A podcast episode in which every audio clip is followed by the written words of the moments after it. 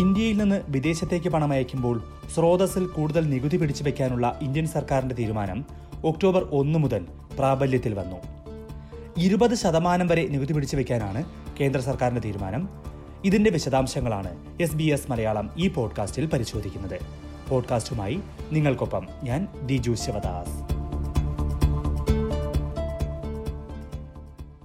Reserve ബാങ്കിന്റെ മുൻകൂർ അനുമതിയില്ലാതെ ഇന്ത്യയിൽ നിന്ന് വിദേശത്തേക്ക് പണം കൈമാറ്റം സാധ്യമാക്കുന്ന ലിബറലൈസ്ഡ് റെമിറ്റൻസ് സ്കീമിലാണ് ഭേദഗതികൾ കൊണ്ടുവന്നിരിക്കുന്നത്.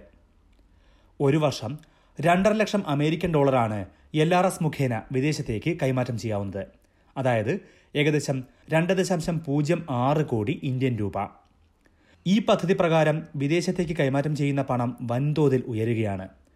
രണ്ടായിരത്തി ഇരുപത് ഇരുപത്തൊന്നിൽ ഏകദേശം ഒന്ന് ദശാംശം പൂജ്യം ആറ് ലക്ഷം കോടി രൂപയാണ് ഇത്തരത്തിൽ കൈമാറ്റം ചെയ്തതെങ്കിൽ രണ്ടായിരത്തി ഇരുപത്തിരണ്ട് ഇരുപത്തിമൂന്നായപ്പോൾ അത് ഏകദേശം രണ്ട് ദശാംശം രണ്ട് അഞ്ച് ലക്ഷം കോടി രൂപയായി ഉയർന്നു.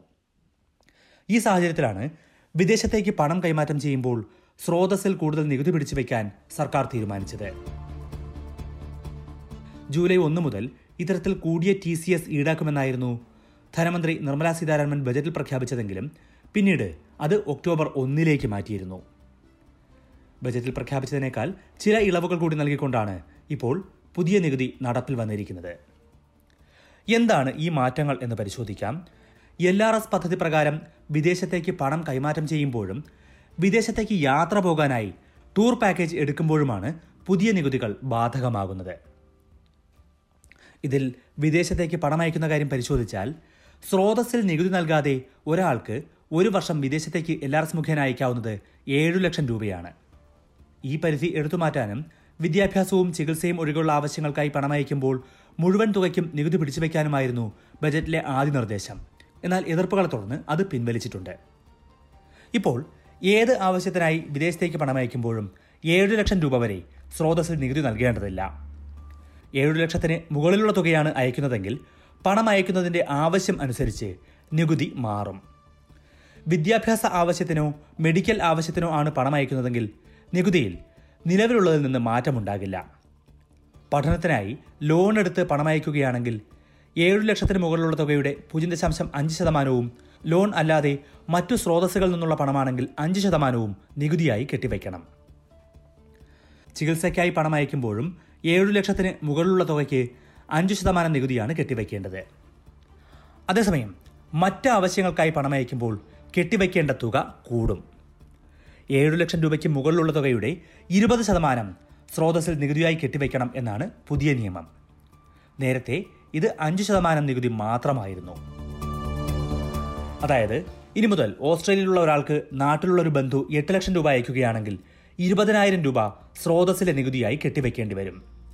ഏഴു ലക്ഷം രൂപ വരെ നികുതി ഉണ്ടാകില്ല. അതിനുശേഷമുള്ള ഒരു ലക്ഷം രൂപയ്ക്ക് ഇരുപത് ശതമാനം തുക അതായത് ഇരുപതിനായിരം രൂപ സ്രോതസ്സിൽ നികുതിയായി കെട്ടിവയ്ക്കണം ഒരു സാമ്പത്തിക വർഷം പലതവണയായി ഏഴു ലക്ഷം രൂപയിൽ കൂടുതൽ അയച്ചാലും ഇതേ നികുതി ബാധകമായിരിക്കും. സാമ്പത്തിക വർഷത്തിന്റെ അവസാനം നികുതി റിട്ടേൺ സമർപ്പിക്കുമ്പോൾ മറ്റു നികുതികളും ഇളവുകളുമെല്ലാം പരിഗണിച്ച ശേഷം മാത്രമേ ഈ തുക തിരികെ നൽകുകയുള്ളൂ. വിദ്യാഭ്യാസ ചികിത്സാ ആവശ്യങ്ങൾക്ക് ഇളവുകൾ ഉണ്ട് എന്ന് നേരത്തെ സൂചിപ്പിച്ചല്ലോ. എന്തൊക്കെയാണ് ഈ ആവശ്യങ്ങളുടെ പരിധിയിൽ വരുന്നത് എന്ന കാര്യം നോക്കാം. വിദേശത്ത് പഠിക്കുന്നവർക്ക് ഫീസിനും മറ്റ് ദൈനംദിന ചെലവുകൾക്കുമായി ഇന്ത്യയിൽ നിന്ന് അയക്കുന്ന പണം പൂർണമായും വിദ്യാഭ്യാസ ആവശ്യത്തിനുള്ള പണമായി കണക്കാക്കും. അത് റിസർവ് ബാങ്ക് വിശദീകരിക്കുന്നത് ഇങ്ങനെയാണ്. പഠിക്കുന്ന രാജ്യത്ത് നിന്ന് ഇന്ത്യയിലേക്കും തിരിച്ചുമുള്ള യാത്രാ ടിക്കറ്റിനായി അയക്കുന്ന പണം വിദ്യാഭ്യാസ സ്ഥാപനങ്ങൾ നൽകുന്ന ഫീസ് ദൈനംദിന ചെലവുകൾ ഭക്ഷണം താമസം തുടങ്ങിയ അനുബന്ധ ചെലവുകൾ അല്ലെങ്കിൽ വിദേശത്ത് പഠിക്കുന്നവർ ചികിത്സയ്ക്കായി പണം ചെലവാക്കുകയാണെങ്കിൽ ഇതെല്ലാം വിദ്യാഭ്യാസ ചെലവുകളുടെ ഭാഗമായി കണക്കാക്കും. വിദേശത്ത് ചികിത്സ തേടുന്നവർക്കും ഇത്തരത്തിൽ അതിനുള്ള യാത്രാ ചെലവും അനുബന്ധ ചെലവുകളും എല്ലാം ചികിത്സയുടെ ഭാഗമായി തന്നെ കണക്കാക്കാം. വിദേശ ടൂർ പാക്കേജുകൾ എടുക്കുമ്പോൾ വ്യത്യസ്ത രീതിയിലാണ് നികുതി കണക്കാക്കുന്നത്. നേരത്തെയുള്ള നിയമപ്രകാരം ടൂർ പാക്കേജ് ബുക്ക് ചെയ്യുമ്പോൾ അതിനുള്ള ചെലവിന്റെ അഞ്ച് ശതമാനം കെട്ടിവെക്കണമായിരുന്നു. ഇതിൽ എത്ര തുക ചെലവാക്കുന്നു എന്നതിൽ കുറഞ്ഞ പരിധികൾ ഒന്നുമില്ലായിരുന്നു. എത്ര ചെറിയ തുകയാണെങ്കിലും അതിന്റെ അഞ്ച് ശതമാനം കെട്ടിവെക്കണമെന്നായിരുന്നു നേരത്തെയുള്ള നിയമം. എന്നാൽ ഒക്ടോബർ ഒന്ന് മുതൽ ടൂർ പാക്കേജ് ഫീസ് ഏഴ് ലക്ഷം രൂപ വരെയാണെങ്കിൽ അഞ്ച് ശതമാനവും അതിൽ കൂടുതലാണെങ്കിൽ ഇരുപത് ശതമാനവും ടി സി എസ് ആയി കെട്ടിവെക്കണം. അപ്പോൾ സ്വാഭാവികമായും തോന്നാവുന്ന ഒരു സംശയം വിദേശ ടൂർ പാക്കേജ് എന്നതിൽ എന്തൊക്കെ ഉൾപ്പെടും എന്നുള്ളതാണ്. പ്രത്യേകിച്ചും വിദേശത്ത് താമസിക്കുന്നവർ മാതാപിതാക്കളെയോ മറ്റു ബന്ധുക്കളെയോ ഇങ്ങോട്ടേക്ക് കൊണ്ടുവരികയാണെങ്കിൽ അവരുടെ യാത്രാ ചെലവിനും ഇത്തരത്തിൽ ടി സി എസ് നൽകേണ്ടി വരുമോ എന്ന്. വിദേശ യാത്രയ്ക്കുള്ള ടിക്കറ്റോ അല്ലെങ്കിൽ ഹോട്ടൽ താമസമോ മാത്രമായി ബുക്ക് ചെയ്യുമ്പോൾ ഈ നിയമപ്രകാരം ടി സി എസ് നൽകേണ്ടതില്ല എന്ന് ആർ ബി ഐ വ്യക്തമാക്കിയിട്ടുണ്ട്.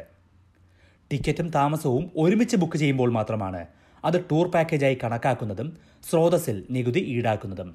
അതിനാൽ മാതാപിതാക്കൾ വിദേശത്തേക്ക് കൊണ്ടുവരാനായി ടിക്കറ്റ് എടുക്കുകയാണെങ്കിൽ ടി സി എസ് നൽകേണ്ടി വരില്ല.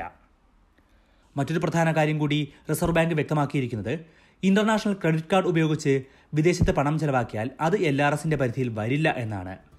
എന്നാൽ ഡെബിറ്റ് കാർഡും വയർ ട്രാൻസ്ഫറും വഴി വിദേശത്ത് പണം ചെലവാക്കുന്നത് എൽ ആർ എസ് ആയി കണക്കാക്കും.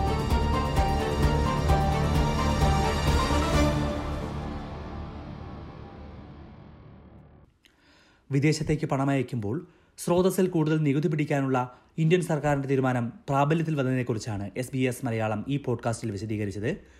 പോഡ്കാസ്റ്റിലെ വിവരങ്ങൾ നിങ്ങൾക്ക് പ്രയോജനപ്രദമാണെന്ന് തോന്നുകയാണെങ്കിൽ മറ്റുള്ളവരുമായി ഷെയർ ചെയ്യാൻ മറക്കരുത്. ഇത്തരത്തിലുള്ള കൂടുതൽ പോഡ്കാസ്റ്റുകൾ എസ് ബി എസ് മലയാളം നൽകുന്നുണ്ട്. അവ കേൾക്കാൻ എസ് ബി എസ് മലയാളത്തെ പിന്തുടരുക. നിങ്ങൾ പോഡ്കാസ്റ്റ് കേൾക്കുന്ന ഏത് പ്ലാറ്റ്ഫോമിലും. അല്ലെങ്കിൽ S B S Malayalam വെബ്സൈറ്റോ S B S Malayalam Facebook പേജോ സന്ദർശിക്കുക. ഈ പോഡ്കാസ്റ്റ് നിങ്ങൾക്കായി അവതരിപ്പിച്ചത് ദിജു ശിവദാസ്.